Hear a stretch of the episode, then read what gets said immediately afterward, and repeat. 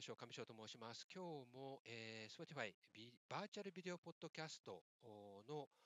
イベントに参加したカメラマンとして参加したイベント OneForAll の出演者さんとコラボの収録を始めたいと思います。今日のゲストは RED9x さん、RED9 さんと私は勝手に言ってるんですけれども、ご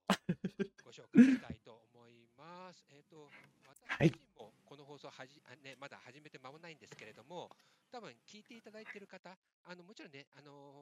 RED9 さんのファンの方はご存知だと思うんですけど、私を含め、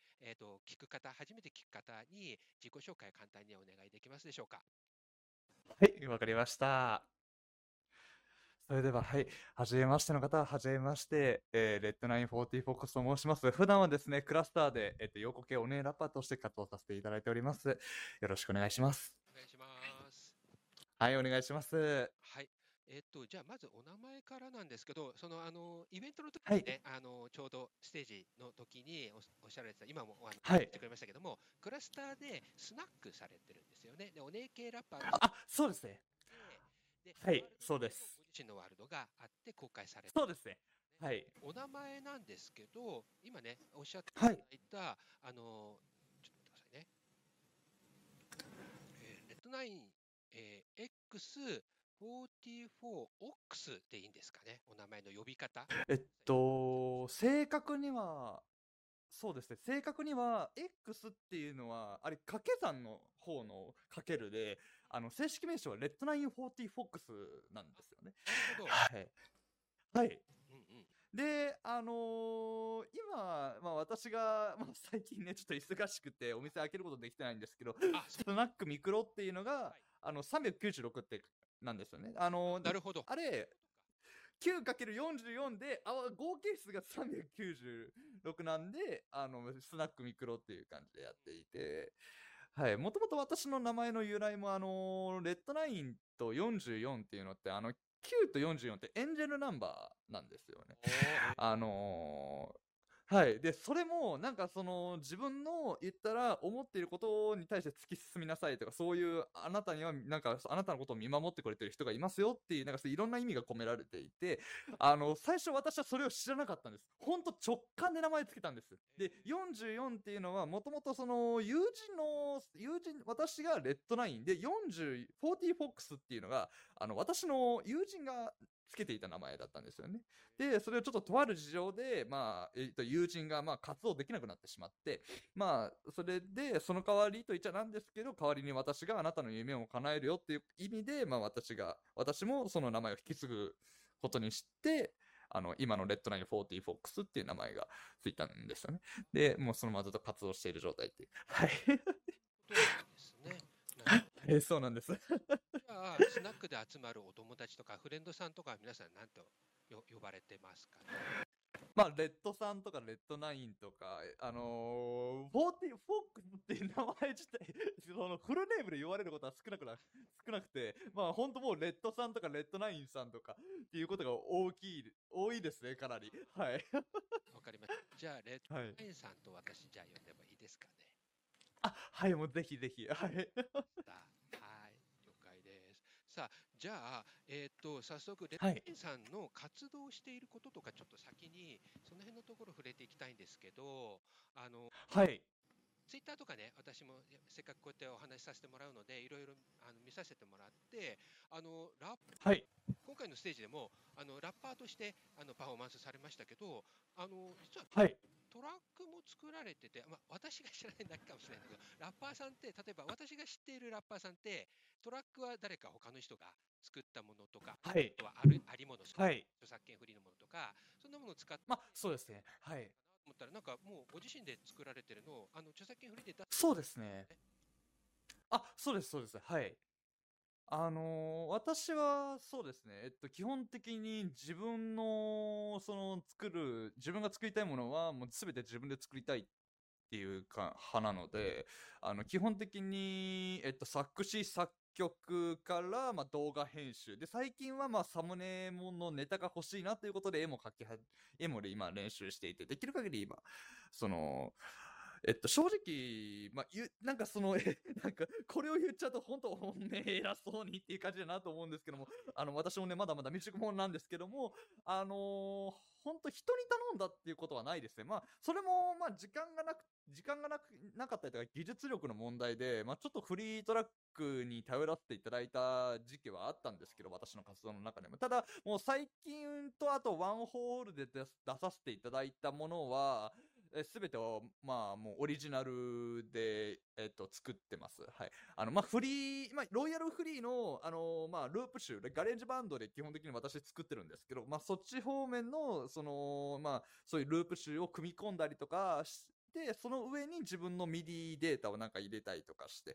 で、まあ、オリジナル曲として出すっていうことが、今の私の、まあ、やり方なんですけど、最近はもう本当にもう一から全部、ドラムからリズムから全部、マスタリングまで全部最近は、はい、やってますね。著作権フリーで出してる、今のその一個、まあ、ちょっと、まあ、サイトで、ジオンさんっていうサイトで、まあ、出させていただいてるんですけど、まあ、あれはもう本当完全オリジナルで出してます。はい。なるほどね。そっかそっか。で、やっぱり、ラップって、まあ、トラックもそうなんですけど、はい、リリックって言って、ね、はい、歌詞ですね、リリック。はい。とってもやっぱり、こう、言ったら、トラックが、まあ、単調っていうか、むしろそっちの、はい、の方がこう重要な部分も占める、まあ、歌もそうだかもしれないけど、それ重要な部分も、まあ、そうですね、はい、はい、やっぱりそのリリックに合わせて自分でやっぱりトラックも作りたいっていうのがやっぱあるんですかね。ありものを使うというよりかは。そうですね、まあ、それはかなりあります。はい。やっぱりフリートラックってなってしまうと、その人の色が出てしまって自分の個性を出すことができなくなるっていうことが多々あるんですね。それはあくまで私の悩みのうちの一つなので、皆さんがそうって、全てのラッパーさんがそうっていうわけではないんですけども、私はそこで引っかかってつまずいてしまった側なので、まあ、少しでも下手くそでもいいから、まあ、一から自分で、トラックを作りたいなっていう感じでやってたんですよね。もう、まあ、正直そうですね。やっぱ、自分の、音色で歌いたいっていうのがあったので、まあ、できる限り、そうですね、オリジナルの方で作っていますね、最近は。はい。で、YouTube もね、見させてもらったんですけど、はい、はい、ありがとうございます。すごくね、エモいですよね。ありがとうございました。よく、はい。こうやってメタバースで活動する前は結構飲み屋で、はい、イベントでね、はい、やっぱアンダーグラウンド系のところに遊びに行ってたので、はいはいね、その場でやっぱりこうお酒飲みながら夜のね、はい、ところで聞くとやっぱり結構グッとくるんですよね。はい、うん、だからそうですね、かなりきますよね。お気持ちすごくわかります。はい、場も大事だし、もちろんねパフォーマンスの、ね、はい、ラッパーさんがされるのも大事なんだけど、やっぱ空間、はい、うん、ライブ、現場と全部がやっぱりこう、はい、ピタッと合うとやっぱり結構来るんですよね。そうですね、かなり来ます。すっごい来ます、ほんと。はい、いいとこで、まあね、歌みんな、ね、歌の好きな音楽そうかもしれないけど、うん、そうですねやっぱりライブ、生でやってもらって、はい、すごくやっぱり嬉しいですよね。そうですね、めちゃくちゃ私も聴いてる側としても歌ってる側としてもすごく本当楽しいですし、聴いててこっちも嬉しくなるっていうか、自分の、まあ本当まるで自分のことのように、なんですごくわかりますそうね。で、さっきのちょっと触れると著作権フリーで出されてる、トラックで、はい、なんだっけ、ジップでしたっけ。今ねブラウザ見れなくなっちゃったどこだ、ツイッターの方に貼ってくれているリンクのサイト、はい、あるじゃないですか。はい、こちらは、はい、でなんていうんですか、ヒップホップのジャンルに縛ったなんかサイトなんですか。私がちょっと聞きたいのはサウンドクラウドとか、他にも、はい、かな、ミックスクラウドはちょっとあれかもしれないけど、うん、そっちにはまあそうですね、はい。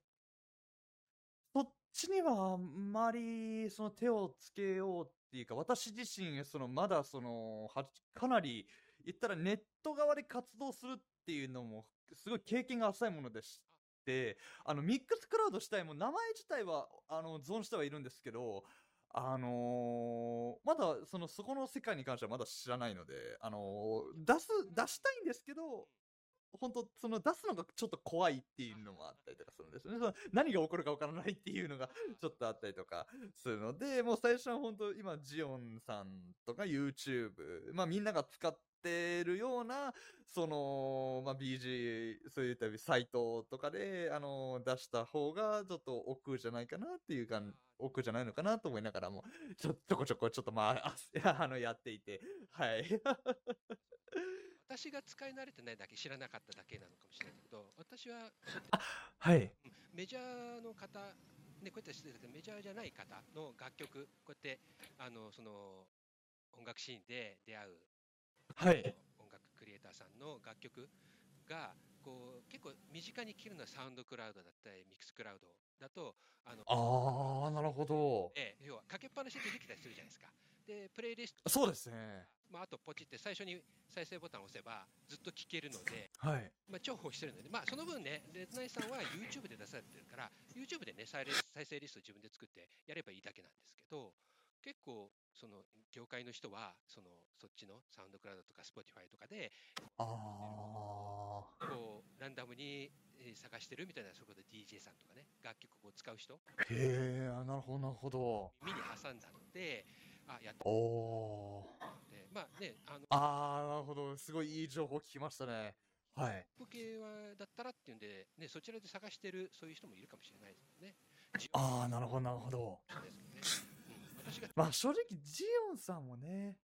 本当最近できたっぽいので、はい、なのでちょっと私も本当試しにやってみようっていう感じで、本当勉強っていう感じで出したので、あそこででかくなろうっていうのまだちょっと思ってないんですよ。本当もう勉強として言ったら、どういうそういうビートが欲しいのかとか、どういうコンセプトでやれば売れるのかなとか、そういうどういうことをすれば反応がもらえるんだろうなっていう、もう勉強としてやってるので、やってみたみたいな感じですかね。そう、ちょっとそうですね、もうやるしかねえと思って、もう我慢したなみたいな、もうほんと半ばもう突っ走りみたいな感じでやっちゃったものなので、あまりなんでしょうね、深い意味というよりか、こういう効果があってこれがあるんだっていうのまだちょっと語れないところがあってあれは本当がむしゃらにやりました、ごめんなさいはい楽曲を少しずつ出していくような、そうですね、はい、なんならブースメインで出していきたいなっていうところあります。せっかくクラスターの方って結構メタバースの方でもそうなんですけど、結構ブースを使ってらっしゃる方が多いなっていうのがあって、そういったらマーケットを見ている中で、ちょっとBGM ワールドとかで BGM 使ってみたいから、フリーのとかでいいのないかなみたいな感覚で探していただければなと思って、ちょっと思い切ってブースもやろうかなとは思ってるんですよね。ワールドクリエイターさんとかユニティ使ってらっしゃる方に少しでも役に立てるようになりたいなと思っていて、それを目標でちょっと今年はちょっとやっていきたいなと思ってるんで、ちょっとブースも今はちょっと準備中でありますが、必ずやらせていただこうかなと思ってます。はい、楽曲メインにはなりますけども。じゃあそんなクラスターとかね、ブースとか、はい、メタバースとかバーチャルの、はい、なんですかね、場で、やるようになった機会、リアルでは音楽活動はされてるんですか？リアルではそうですね、あまりなかったんですけど、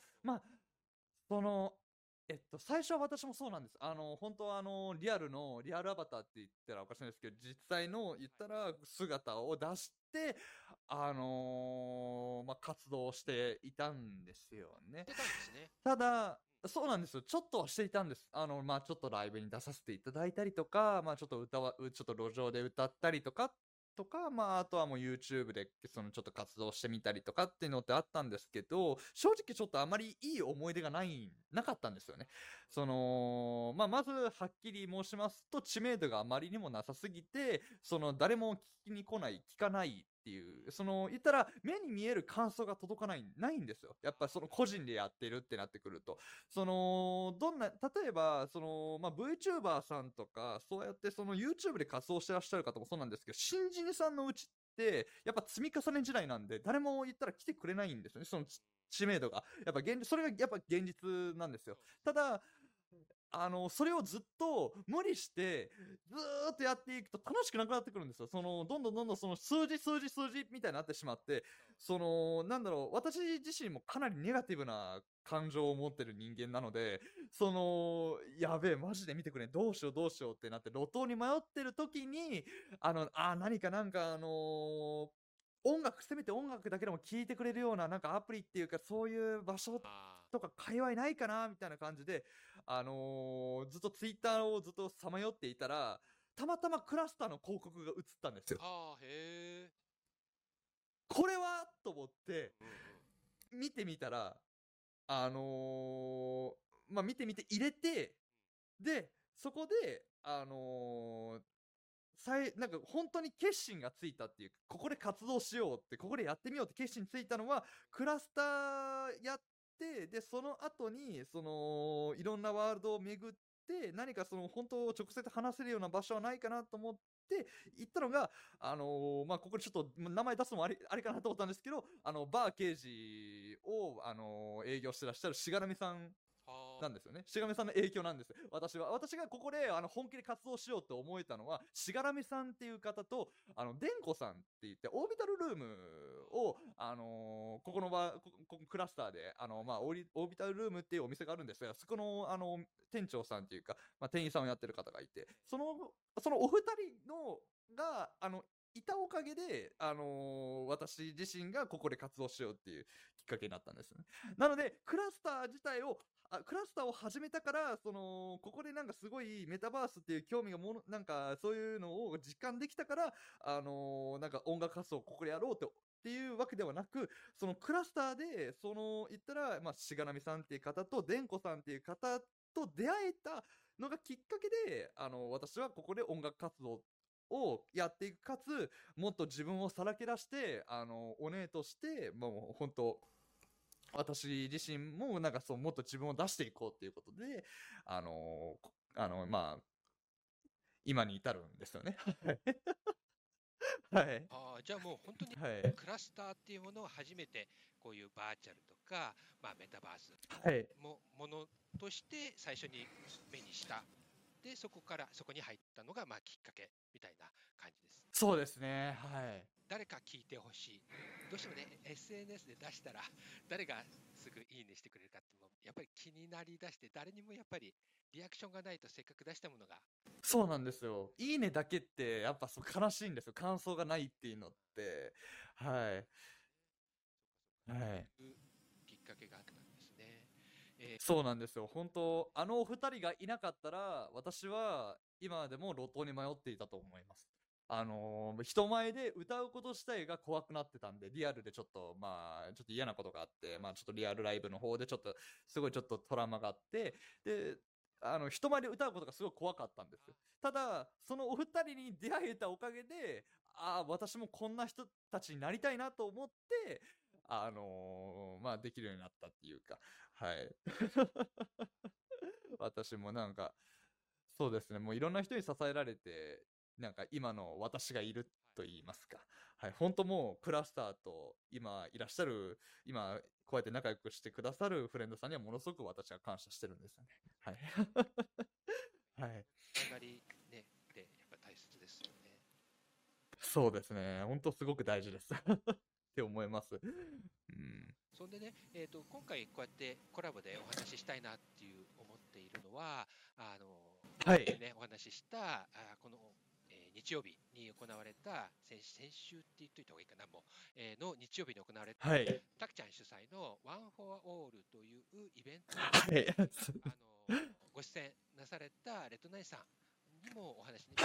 ょっとできれば関わった人とかでこう出てみた感想、あるいは他の人のこう感想なんかもちょっと聞いてみたかったので、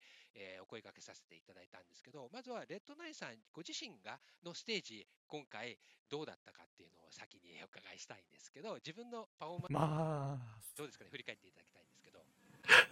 そうですね、正直反省する点がすごくたくさんありました。ミスってしまった音響ミス、緊張のあまりの音響ミスしてしまっただったりとか、ちょっと噛んでしまったところがちょっと振り返ったらあったなって思ったりとか、やっぱりそのあんだけ練習したのにこの程度かっ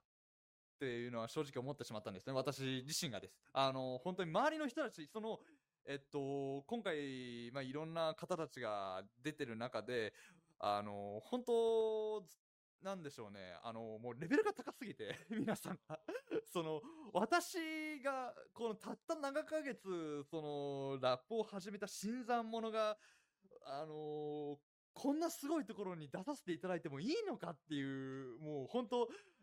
もう感謝と、その言うと、あと本当にもうただただ感謝でしかないっていう。ただその中でもう最初は私もきっとうまくいくって思ってたんですけど、やっぱりちょっと大事なところで失敗してしまうっていうか、ちょっとミスを起こしてしまうっていうところがまだちょっとあるなって思ったので、次からもっとなんでしょう、そういうところを少しずつ削ることができればなっていうか、そういうミスとかをなくせるようにはしたいなっていうか、まだまだちょっとすごい私の中でなんでしょう、もっと上手くなれるなっていうのを思えてすごく嬉しかったです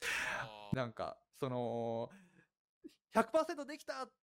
というよりかは、まだまだ上手くなれるなっていうか、もっとかっこよく歌えるようになりたいなっていうか、この先輩方がいる中で、私はまだまだ未熟者だなって思えて、でも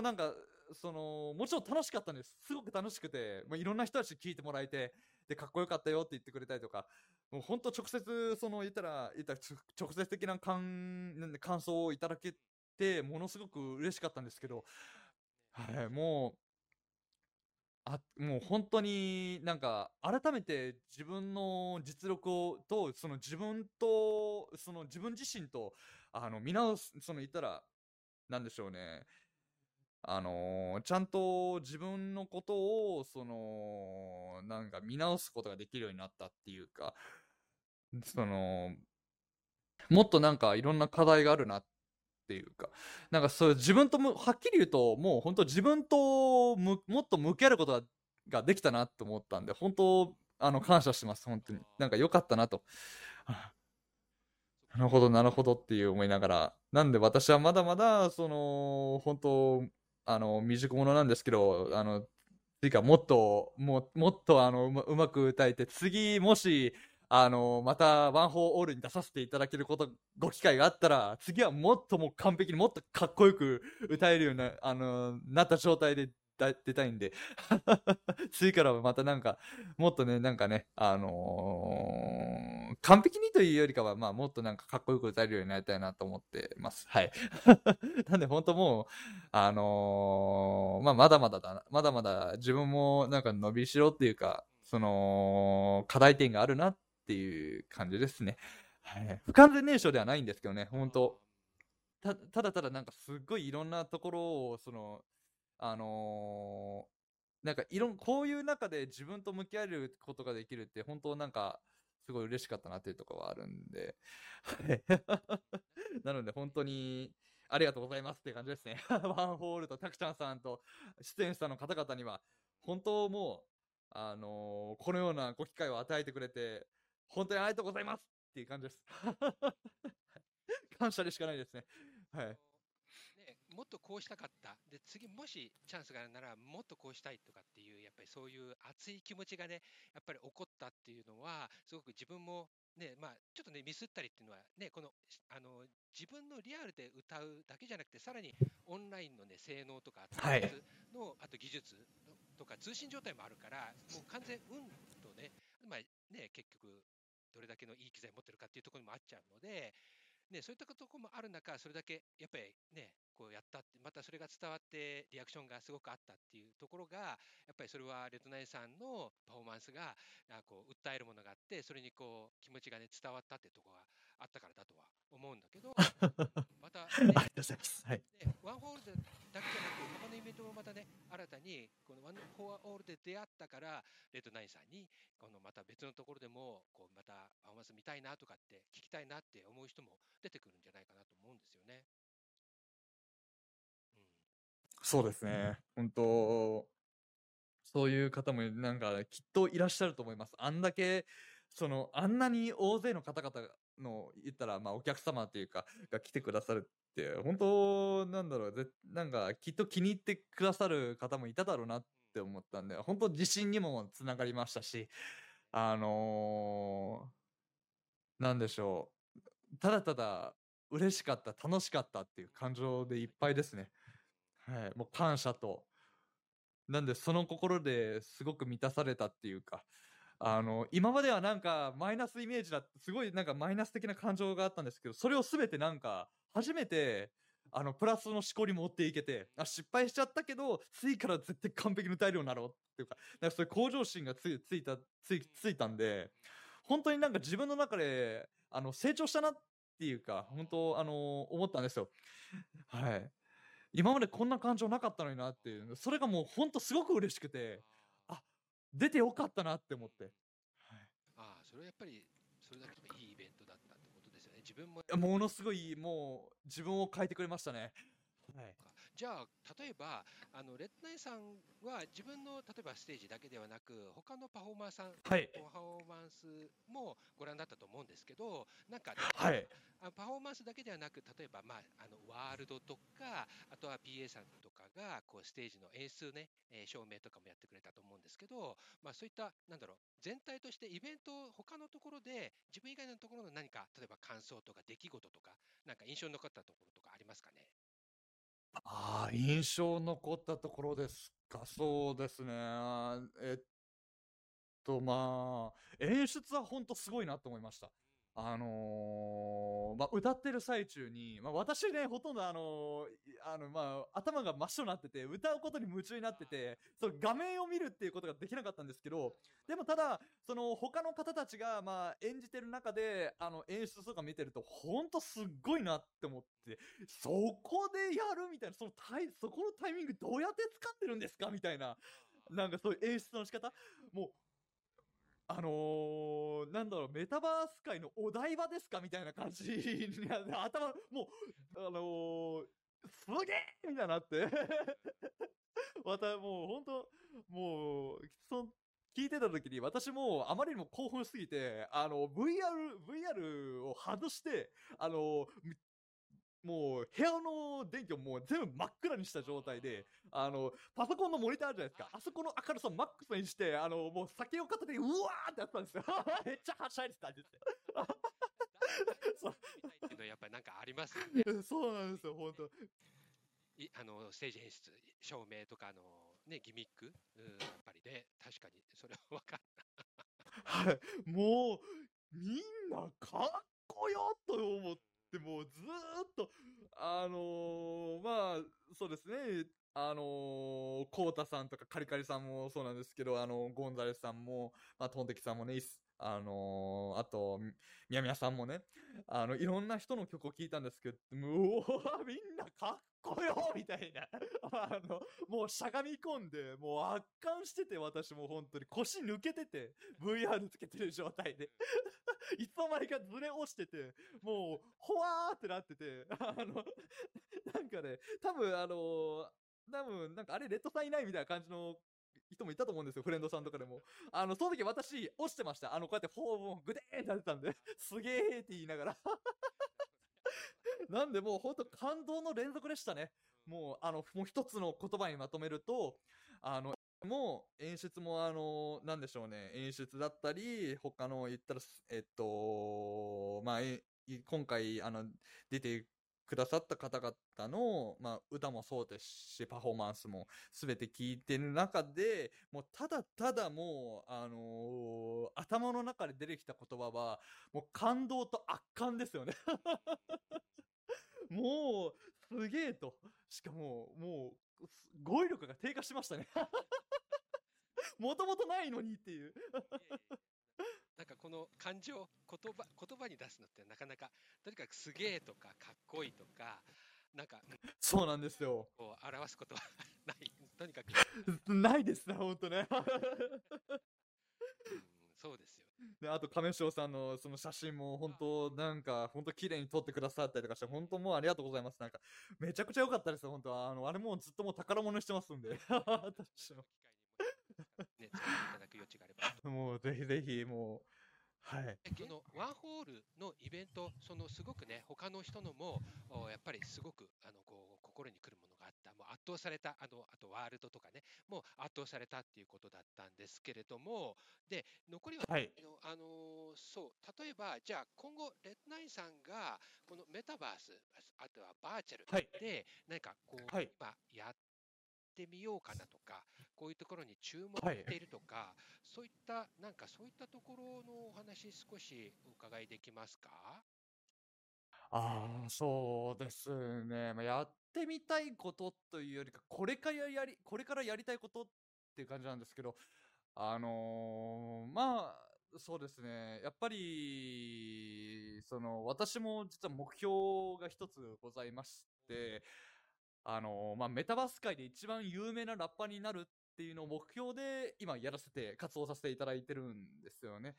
ただそのやっぱり一番になるためには何かその失わないといけないみたいな感じのなんか決まり文句みたいなのってあるじゃないですか。なんかその誰かをなんか蹴っ飛ばさないといけないみたいな、なんか謎の戦いっていうのってあったりとか、そのなんでしょう、人ってなんか何かしらの闘争を求めるのかな、これなぜだろうって思いながらもなんかちょっとそれを疑問に思ったりとかしてるんですけど、やっぱりそうではなくて。私はなんでその一番になりたいかっていうと、その今までそうやっていた背中を押してくださった方で、私が間違っている時とかに叱ってくれた方、まあメタバースの中でなんですけどね、中だったりとか、まあそういうその中でもずっと仲良くしていただいて背中を押してくださってる方々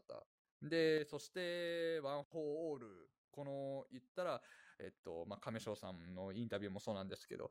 やっぱり私をこういう場の中でその出させていただいた方たちにやっぱ恩返ししたいなと、やっぱ支えてくれてる人たちに恩返ししたいなっていうのがあって、ただじゃあ私は今何ができるんだろうと思った時に、やっぱりその音楽でやっぱり圧倒的というよりかはもう本当実力をつけて有名になって、で、そして私が仮に有名になった時に、その、今まで私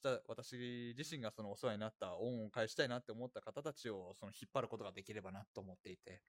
それを目標に今ちょっと、まあメタバースで一番有名なラッパーになりたいという、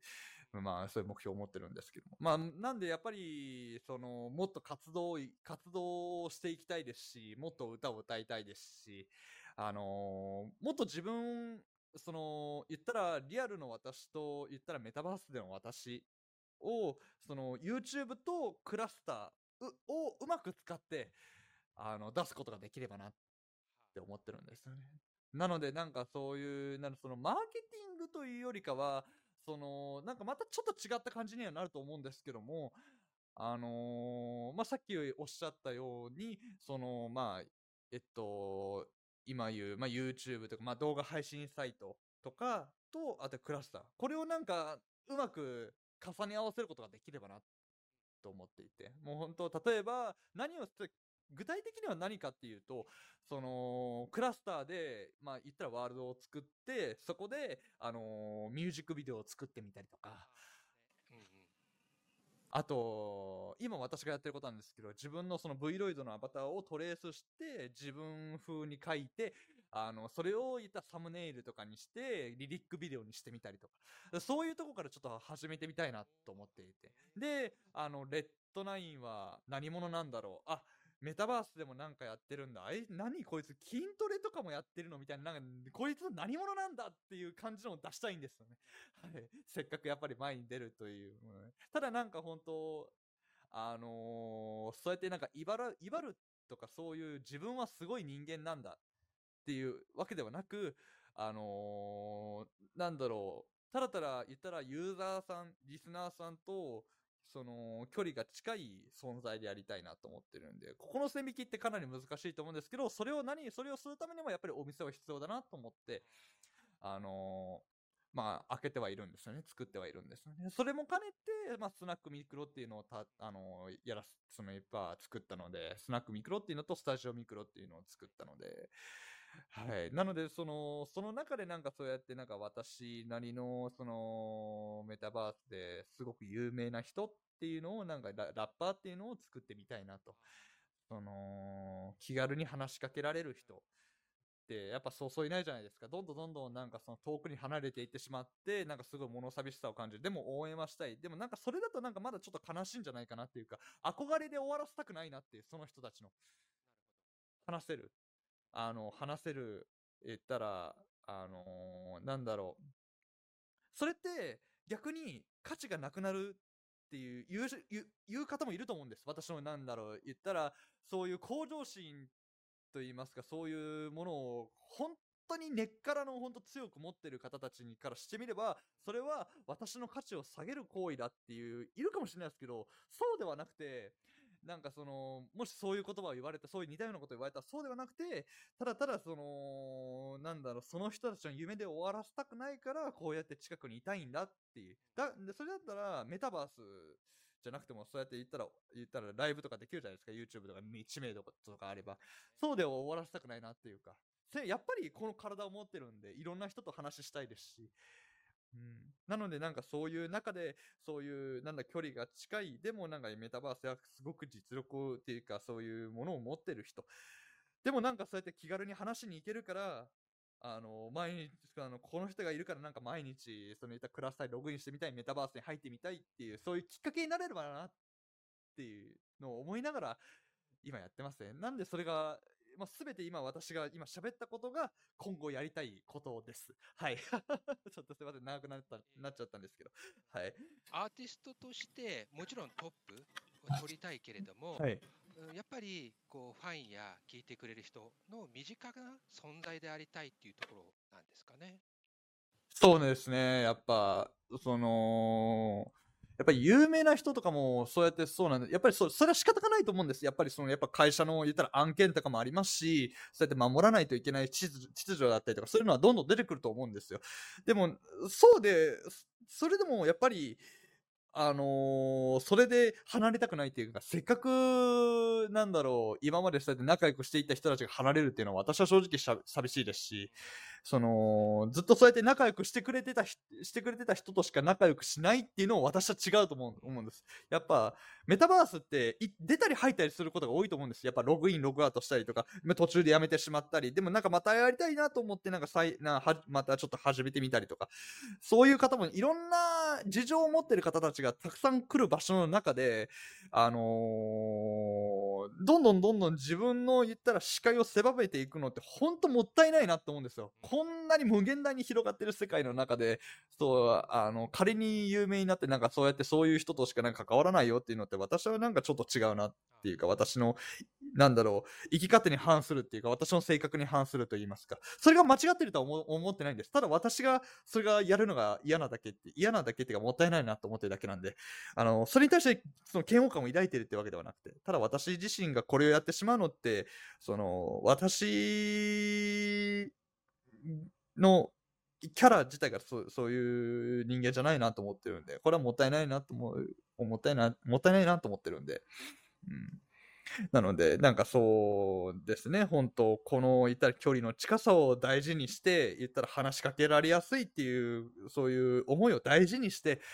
もっともっと実力をつけて有名になることができればなっていう思いで、活動してます。はい。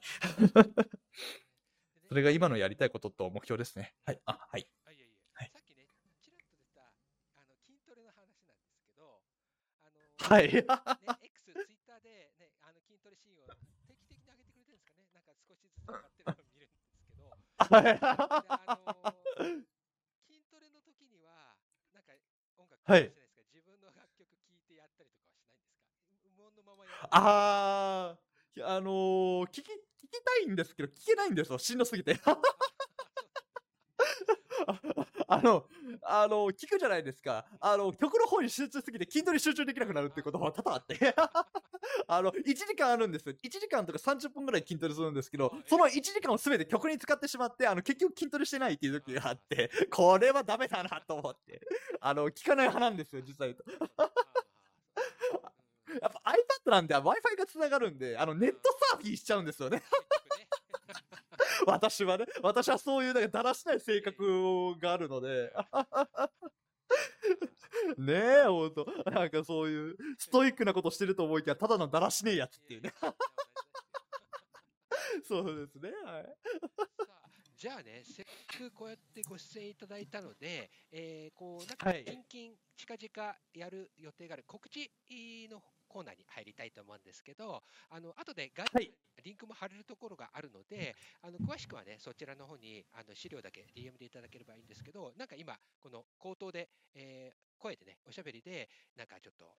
今度こういうのやるんだとか、何かお伝えしたいこと、聞いてくださってる方に伝えたいことがあれば最後にお願いしたいんですけど。はい、そうですね、まあ涼しくなったらの話なんですけど、まだちょっとかなり暑い日が続いてるんで、まあ、それも兼ねてちょっと体力的に厳しいなと思ってるんで、すぐにはできないんですけど、まあ、私個人で、まあ、なんかそういうちょっとした、まあ、私の言ったら自作曲を公開する、まあ、私自身がそれをひたすら歌うイベントを、近々やりたいなと思っています。まあ、10月か11月ぐらいに、まあフルタイムでなんかできればなと思ってるんで、もし開催しますって言った時に、最初はもともとそのまあサムネも作ってはいたんですけど、まあ私自身もなんかそのOneForAllに出た中ですごいなんか心を動かされたものがあったので、ちょっと題名を変えて路線を変えてちょっとやってみようかなと思ってるんで、まあ11月12月ぐらいにまたちょっとしたなんかイベントをやろうかなと思っているのと、9月からですね、まあ、週1でちょっとスナックミクロをちょっと、まあ、開けようかなと思ってるんで、まあ、もしね、ご興味があれば来てくださいっていうのと、まあ、私も言ったように、実際と、まあ、YouTube とニコニコ動画で、まあ、曲を上げてます。はい、ニコ動もちょっと上げて、ちょっとやってみようかなと思って、まあチャレンジではあるんですけど、ちょっとやっていて、まあまあ私もやっぱり、まあ YouTube でももっと有名になりたい、ニコ動でももっと、いろんな人に声を届けたいっていうのもあるんで、もしよろしければ、まあ Twitter に上げているので、固定ツイートの方に、まあ私の楽曲とチャンネルがあるので、もしよろしければ、聞いて、で、それで、もし気に入ってくだされば、まあ、チャンネル登録の方をね、していただければすごく嬉しいです。はい。まあ、こんなね、ちょっとね、お前は結局、数字が好きなんかいって、はい、私は数字も好きですっていう感じではございますけど、まあ、こんな私ではございますがね、はい。まあ、ね、なんかそう、まあ、ちょっとね、不器用なところもありますがね、何卒まあ、温かくね、見守っていただければなと思っております。本当ね、この度はありがとうございました。いえいえ、ありがとうございました。はい、ありがとうございます。さあ、じゃあね、詳しくは、まあ、気になるところは、まあ、主にツイッターで、をチェックしてればわかるということですかね。そうですね、はい。さっきのね、スナック、はい、ミクロのお話なんですけど、はい、じゃあ、まあ、はい、ちょっとしばらく、あれですかね、お休みしちゃったりとかっていうのがあるっていうのを少し、おっしゃってましたけど、なんか定期的に開くよとか、はい、まだもうちょっと先かな、決めるのは、まだ今、定期的に何曜日やるよとか、もう次いつやるよとかっていうのは。まあ、9月の、まあ、金曜日、毎週金曜日だけちょっとお店を開けようかな。ですね、思ってるので、はい、ちょっとまあ朝方もあれば、ちょっとまあ私の体力次第ではありますけど、ちょっとまあ頑張ろうかなと思ってるんで、はい、まあせっかくの花金なんでね、はい、お酒でもなんか飲みながらっていう感じのお店をやろうかなと思ってるんで。ツイッターの方見てればわかるっていうことですかね。そうです。ですね、はい、この表見せ上げますみたいな感じで、適当にツイートするんで、見逃さないように、お気をつけください。このおかまたまにあれですから、私あれですからね、ほんと適当に、今からお見せ上げますみたいな感じでやったりとかするんで、要チェックということでね、お願いします。はい。スナックとかRED9さんのこと気になった方はツイッターチェックで、もしあれだったら通知ベルマークもよろしくねと、 YouTube もお願いよろしくお願いしますわかりました、よろしくお願いします。さあじゃあね、はい、このインタビューは以上で終わりにさせていただきたいと思います。今日はね、ご協力ありがとうございました。ありがとうございました。